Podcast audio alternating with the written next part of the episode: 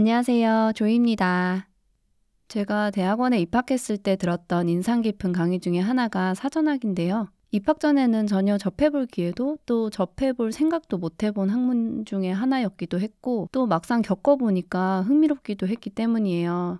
두 번째로 인상 깊었고 또 미쳐서 들었던 강의는 중세 한국어였는데요. 우연히 발을 담궜던 게 너무 재밌어서 낡아빠진 고어 사전까지 비싸게 사가면서 공부했던 기록이 있답니다. 제가 요즘 틈이 날 때마다 팟캐스트를 열심히 녹음해서 올리잖아요. 관련해서 특별한 철칙은 없지만 한국어와 관련된 전문 지식을 다루되 제가 좋아하는 것부터 다루자였어요. 어쩌다 보니까 제가 최근에 자주 보는 문법 교육 관련이나 사전학 자료를 정리해서 올리고는 있는데 나중에라도 저처럼 필요하신 분들이 있지 않을까 생각하니까 꾸준히 하게 되더라고요. 워낙 내용들이 한 번에 잘 잡히지 않는 내용이라서 저도 녹음해 놓고 필요할 때마다 들으면서 연구에 참고하고 있습니다. 연구든 뭐든 기본을 탄탄히 다지는 게 정말 중요하잖아요. 아무튼 지금은 저도 공부할 겸 해서 정리한 내용을 녹음해서 올리고 있지만 나중에 조금이라도 지금 하고 있는 공부가 마무리되면 좀 더 대중적이고 흥미로운 주제들을 다루는 것으로 하고 당분간은 이렇게 좀 재미없을 수도 있는 주제들로 제 고집을 좀 밀고 나가겠습니다. 자, 그럼 오늘의 주제를 시작해 보겠습니다. 오늘의 주제는 사전입니다. 사전이란 무엇일까요? 사전은 어떤 어휘나 주제를 선택해서 그것의 발음, 문법, 의미 등의 정보를 담아서 사용자가 찾아보기 쉽게 일정한 순서로 배열한 한 책의 종류입니다. 사전은 편찬 목표에 따라서 사전 크기가 달라지고 자료 범위도 한정됩니다. 그리고 편찬 방법이나 자료 처리 방법 등이 다양하게 적용될 수 있습니다. 통상 학습사전이나 전문 용어사전 등을 제외한 대부분의 언어사전과 백과사전은 일반 대중을 독자로 정하는데요. 이런 사전 독자층의 욕구를 충족시키기 위해 사전 편집도 편찬의 한 중요한 부분이 됩니다. 그 다음으로 얘기할 만한 게 사전의 구조인데요. 사전의 구조를 이야기할 때 보통 나오는 게 거시구조와 미시구조입니다. 우선 사전의 거시구조에 대해서 이야기를 먼저 해볼까요? 거시구조는 표제항들로 이루어지는데요.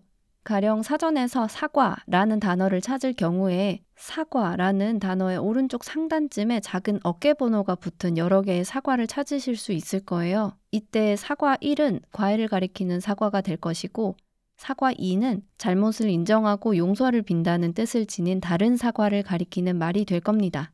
이런 사과 1과 사과 2와 같은 각 단어를 표제어라 하고 이것의 품사와 발음 그리고 한자어인지 외래어인지 등에 대한 정보를 담은 어원정보 그리고 예문 등 하나의 표제어에 대한 여러 가지 정보를 담은 일체를 표제항이라고 합니다. 사전 거시구조 구성에 있어서 최근에는 말뭉치의 활용이 빈번한데요. 이때 말뭉치를 활용한다는 것은 표제어 추출 단계에서 주석 말뭉치의 어휘 빈도 목록을 활용한다는 것을 의미합니다. 1998년에 편찬된 연세 한국어 사전에서는 일러두기에서 연세 말뭉치에서 사용 빈도가 14번 이상인 약 5만 개의 단어 및 문법 형태소를 표제어로 삼았다고 밝힌 바 있죠. 그런데 단순히 말뭉치의 빈도를 이용하면 쉽겠다 이런 생각이 들 수도 있겠지만 꼭 그런 것만은 아닙니다. 왜냐하면 빈도 중에서도 보조사 은는이나 만과 같은 단어들이 빈도 면에서 비교적 상위권에 위치할 수는 있겠지만 이렇게 단순히 빈도 추출만 한 목록은 참고만 할 수 있을 뿐이에요. 분별 없이 곧바로 사전 편찬에 투입할 수는 없을 테니까요. 또 목요일, 3월과 같은 일상에서 자주 쓰이는 단어들이 상대적 빈도 면에서 밀릴 수도 있습니다.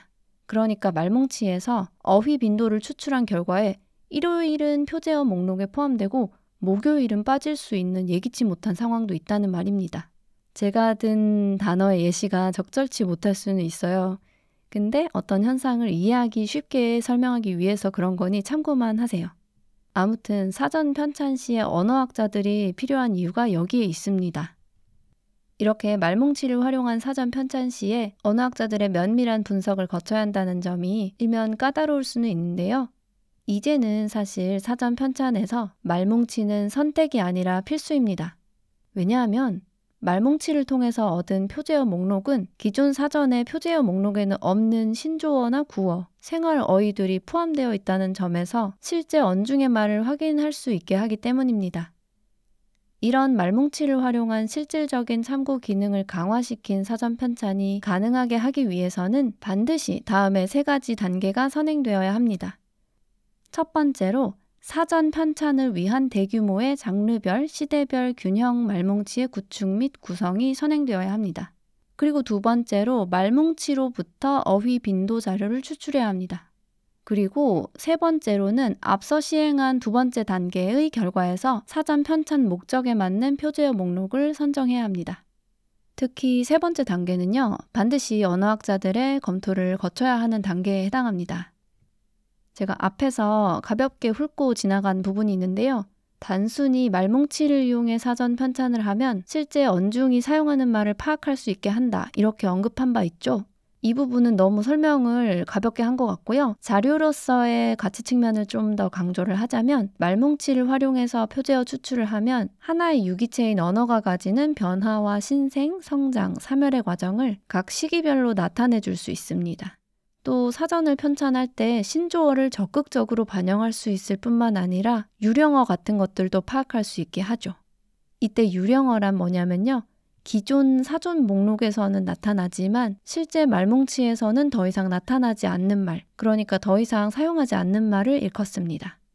자, 여기까지가 사전의 거시구조였습니다. 이제 사전의 미시구조에 대해서 설명을 해드리려고 하는데요. 미시구조는 개별 어휘에 대한 뜻풀이, 문법 정보, 연어, 발음 정보 등 여러 가지 정보를 담고 있습니다. 달리 말하자면 미시구조란 표제항 하나에 대한 정보 구성이라고 할 수 있겠습니다. 가령 사과 1이라는 표제어는 하위의 사과 1에 대한 의미와 품사, 발음, 예문 등의 여러 가지 정보를 가질 수 있는데요. 이 미시구조의 구성은 사전 편찬의 목적이나 사전의 독자층에 따라 상이하죠.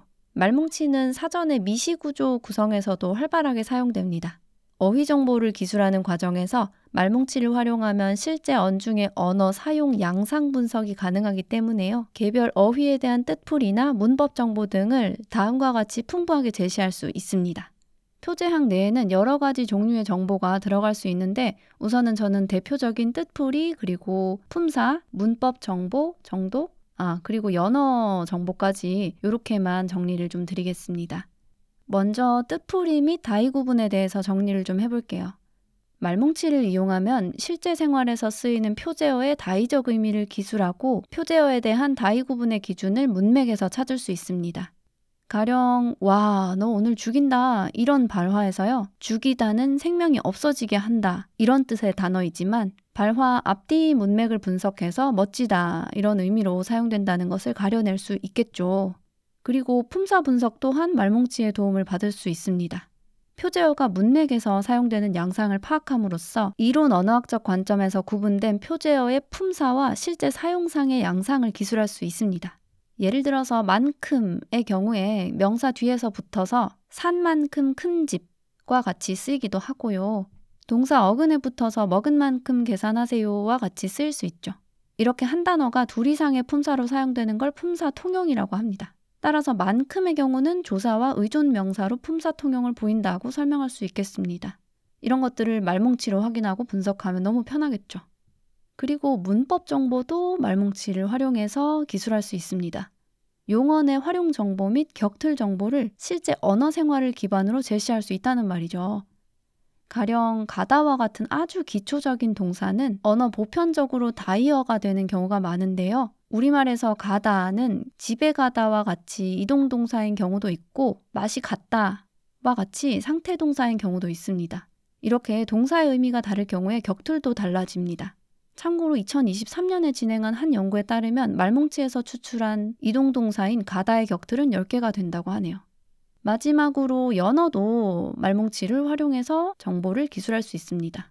말뭉치를 활용해서 연어 정보를 기술할 경우에요, 단순하게 명사 플러스 용언의 연어 정보뿐만 아니라 잦은 공기를 보이는 명사 플러스 명사에 대한 정보, 그리고 부사의 용언 수식 정보 등에 대해서 체계적으로 제시할 수 있습니다.